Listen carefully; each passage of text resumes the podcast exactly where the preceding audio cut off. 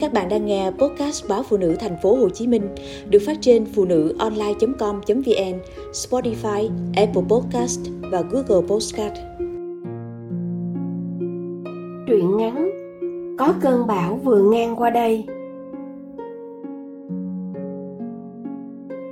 Từ phòng trọ chuyển qua nhà của mình Con gái chị vui lắm Vừa lau dọn bày biện, ca hát con gái vừa hỏi, má định mua tủ gỗ hay tủ nhựa?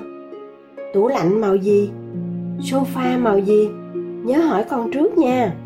Trên mạng dạy cách phối màu hay lắm, để con chọn màu hợp tông. Xài đồ cũ thôi con. Nhà mình phải trả nợ ngân hàng. Chị nói, như chợt nhớ ra, con gái cười cười gục gặt à con biết mà. Rồi chuyển qua thủ thủy trong buồn ngủ thì mình xài đồ cũ cũng được. Nhưng phòng khách thì mua bộ bàn ghế mới nha má. Sợ chị rầy la. Con gái nói thêm thật nhanh. Mình bớt tiền đi chợ. Mấy đứa bạn nói con, dạo này phát phì. Má đừng ép con phải ăn này ăn kia nữa. Mập ú, xấu lắm. Nhìn cái kiểu háo hức đợi đến lúc rủ bạn bè tới chơi, khoe nhà mới, chị cũng lây niềm vui của con. Tuổi 15 hay so sánh, nhiều khi buồn vui cũng vì so sánh.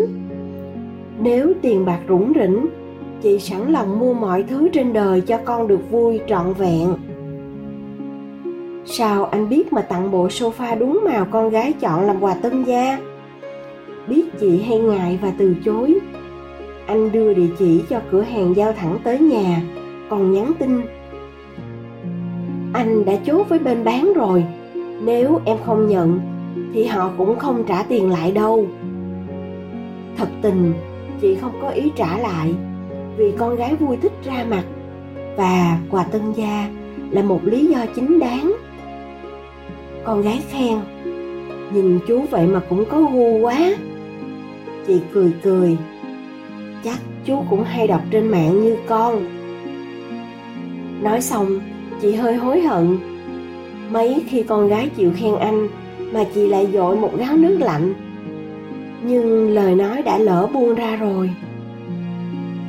Nhớ lần chị dò ý, con thấy chú được không? Con gái tỏ ra chững chạc. Trên mạng nói, tuổi 20 kết hôn với ai cũng không sợ khổ vì còn cả cuộc đời dài để xoay chuyển số phận. Nhưng tuổi trung niên, đi bước nữa thì hãy cẩn thận, vì khi đó người ta cần một điểm tựa hơn là chỉ có tình yêu. Con thấy chú có thể là một điểm tựa không? Con gái bậm môi. Sao con biết được? Trích dẫn trên mạng thì hay ho lắm nhưng khi phải tự trả lời thì luôn là, con không biết. Không biết mà lại hay ý kiến, ý cò. Người ta thường nói, hãy đi bước nữa khi con còn nhỏ, chứ khi con đã lớn thì khó lắm. Nhưng biết làm sao, khi chị gặp người ta lúc con đã lớn, cái tuổi ẩm ương. Nhớ buổi họp phụ huynh chị vui sướng nghe cô giáo khen con gái mình, vừa học giỏi, vừa ngoan. Phụ huynh ngồi bên phải thì thầm hỏi chị,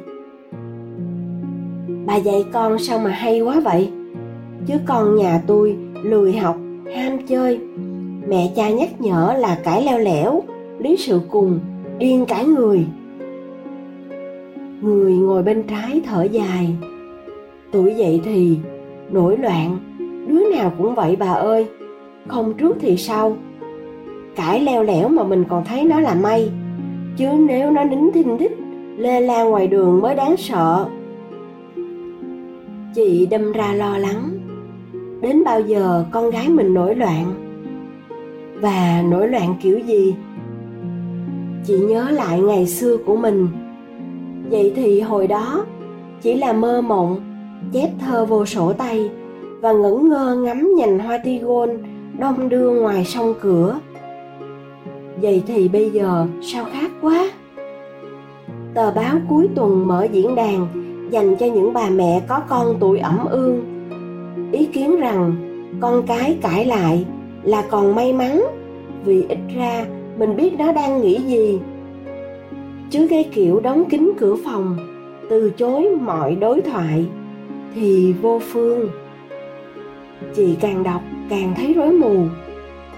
Ờ cũng tại cuộc sống bây giờ khác trước quá mà.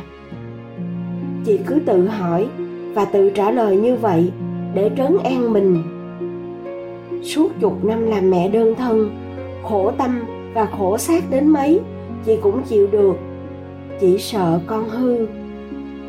Diễn đàn từng có ý kiến rằng nếu phụ huynh thiếu hiểu biết và không khéo léo, kiên nhẫn thì có thể sẽ mất luôn con. Khi đứa trẻ bước vào tuổi dậy thì, nỗi sợ này khiến chị dùng dằn, không dám gật đầu với anh. Vì sợ biết đâu anh lại trở thành cái cớ cho sự nổi loạn. Chị chưa bao giờ nói ra điều này. Nhưng bằng cách nào đó, anh hiểu được và đáp lại bằng lời hứa sẽ chỉ đem đến niềm vui và sự bình yên cho hai má con người đàn bà có thể vừa yêu con với tất cả trái tim mình. Đồng thời, yêu một người đàn ông cũng bằng tất cả trái tim mình. Chị tự hỏi và tìm câu trả lời trên trang báo hôn nhân. Nhưng chỉ thấy những tâm tình khuyên nhủ thực tế mà cũng rất mơ hồ. Có vẻ như trái tim người đàn bà phải chia thành nhiều ngăn. Mỗi ngăn đựng một mẫu tình riêng. Như vậy chẳng khác nào cân đong đo đếm. Như tình cảnh hiện tại của chị thật mệt mỏi.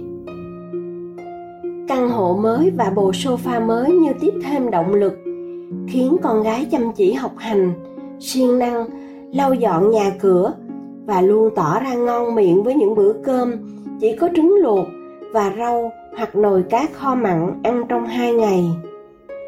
Trả góp 15 triệu đồng mỗi tháng, chị phải cố hết sức. Nhưng bù lại, chị có được sự yên tâm, chứ không như phần lớn các bà mẹ có con tuổi ẩm ương thường phải lo lắng khi con vắng nhà. Bởi chị biết rõ, giờ này, giờ kia con gái đang học trên trường hay đang học tiếng Anh ở trung tâm ngoại ngữ. Nỗi sợ thường trực trong chị bùng nổ thình lình vào đúng sinh nhật con gái. Thường thì chị mua một bộ váy áo, một đôi giày mới và nấu một bữa thịnh soạn cho con gái, mời nhóm bạn thân tới vui chơi. Nhưng năm nay, hàng tháng gom góp đủ tiền nộp ngân hàng là chị đã gồng hết sức mình. Anh nói hãy cho phép anh góp một tay. Nhưng chị lắc đầu không phải chị sợ anh mà là sợ cuộc đời quá khứ là một bài học quá lớn. Nếu sau này cuộc đời có tàn nhẫn đến mấy, thì chị và con cũng có căn nhà này làm nơi nương náu mà không phải chịu ơn ai. Một ngày trước sinh nhật con, chị nói với con như đùa mà rất thật.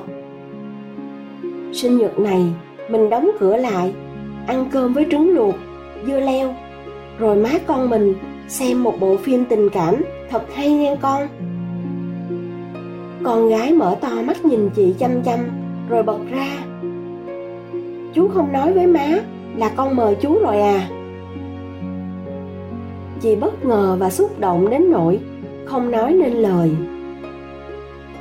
Bỗng con gái òa khóc, lời lẽ tuôn ra như thác đổ. Con có đua đòi phung phí gì đâu cả năm chỉ có một lần. Tại má, hồi đó ly hôn, sao má không đòi chia tài sản? Má ra đi tay trắng, để má phải khổ rồi con cũng khổ theo. Má thỏa mãn lòng kiêu hãnh với người ta, mà con phải thiếu thốn đính nhịn. Chị sững sờ. Bây giờ thì con không đính nhịn nữa đâu. Con gái hét lên và lao ra cửa. Chị chụp vai con lại. Con định đi đâu? Mặt mũi con gái bừng bừng. Con đi gặp ba. Má không đòi thì con đòi. Con có quyền đòi ba phải có trách nhiệm nuôi con. Má cản con được lúc này thì con cũng gặp ba lúc khác. Má cản con hoài được không? Chị choáng váng. Trước mặt chị là phiên bản của chồng cũ. Quá khứ rùng rùng thức giấc. Hiện ra đêm khuya đó điện thoại reo vang. Giọng phụ nữ rút rít, nũng nịu. Và chồng cũ trả lời ừ anh đến ngay đây. Chị níu vai chồng lại, giờ này mà anh đi đâu? Chồng cũ lạnh lùng, em cản anh hoài được không? Hôm đó, mẹ chị từ quê lên thăm con cháu. Chị thiếu điều muốn quỳ lại vang anh hãy đợi mẹ về quê, rồi muốn làm gì thì làm. Chồng cũ cười giễu cợt.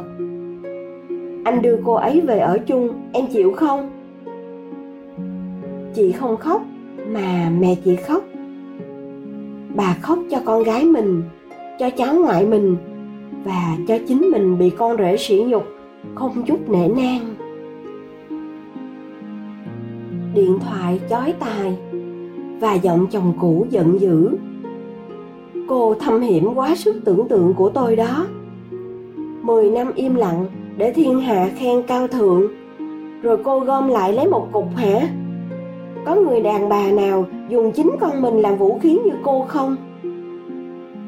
Bao nhiêu năm qua, có biết bao sự thay đổi. Vậy mà người đàn ông đó chẳng khác chút nào. Trước đây anh ta luôn đổ thừa mọi điều cho chị. Và giờ cũng vậy. Cũng may là chị đang quá lo lắng, nên lời lẽ không khiến chị đau đớn như xưa. Chị chỉ lắng nghe để dò đoán con gái đã nói gì với ba nó và kết cục ra sao. Không có chuyện quy ra tiền một cục đâu.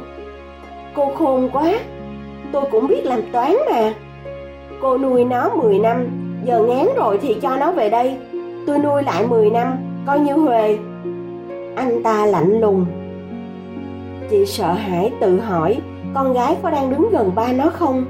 Có nghe những lời lẽ cay nghiệt đó không? Lạy trời là không. Hãy cứ để con gái nghĩ, tại má kiêu hãnh.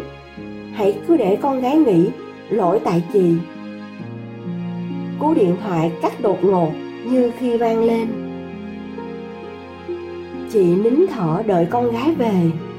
Sẵn sàng giang tay, ôm con vào lòng và ôm luôn cơn nức nở. Nhưng mà, lỡ con không về, lỡ con đi lang thang trên đường và rồi, chị rùng mình nhớ lại những bộ phim mà nhân vật trẻ rơi vào tay bọn xấu chỉ vì buồn. Chị nhớ rằng con gái thích có dịp thực hành những thứ hay ho trên mạng. Chị chụp lấy điện thoại, muốn hỏi chồng cũ xem con bé đã về chưa. Nếu chưa thì hãy giữ con lại, đợi chị tới đón. Từng hồi chuông dài vang lên, không hồi đáp. Chị hối hả lao ra đường. Chị căng mắt nhìn giữa những con phố dọc ngang, nườm nượp người và xe trời tối dần, buồn, mệt, lo âu sức lực cạn kiệt. Chị quay về trong nỗi kinh sợ sự trống vắng nơi căn nhà của mình. Vậy nhưng, đón chị là mùi thơm của món trứng chiên và mùi cơm vừa chín tới. Con gái nhoẻn cười như chưa từng xảy ra chuyện gì. Má đói bụng chưa? Có nằm mơ, chị cũng không dám nghĩ mình được gặp lại con gái như thế này nhưng rõ là sự thật. Con gái đang gấp rau cải luộc từ trong nồi ra dĩa. Cái nồi còn bốc khói nghi ngút. Chị gật đầu, vờ tỏ ra như chưa từng xảy ra chuyện gì.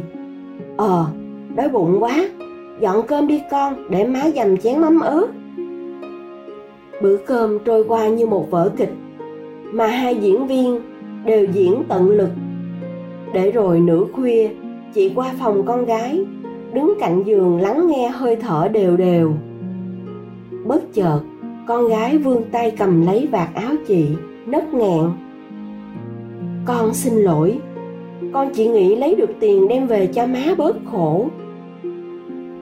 Chị nhớ lại, mình đã nghĩ con gái là phiên bản của chồng cũ, nên cảm thấy hối hận vô cùng. Chị nằm xuống bên cạnh con thì thầm ngày mai má nấu mấy món con rủ bạn bè tới cho vui. Con gái lắc đầu tiếng mái tóc loạt xoạt trên gối.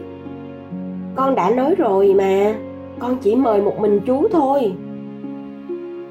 Sinh nhật con gái anh đem đến bó hoa 16 bông cúc tím và cái bánh kem 3 tầng cắm 16 cây nến hồng. Trong ánh sáng ban ngày, khó nói thành lời, mà nỗi xúc động giữa khuya dễ dàng thốt ra. Con gái chỉ liếm nhí cảm ơn anh, rồi nhìn chị bằng ánh mắt như lặp lại. Con đã nói rồi mà.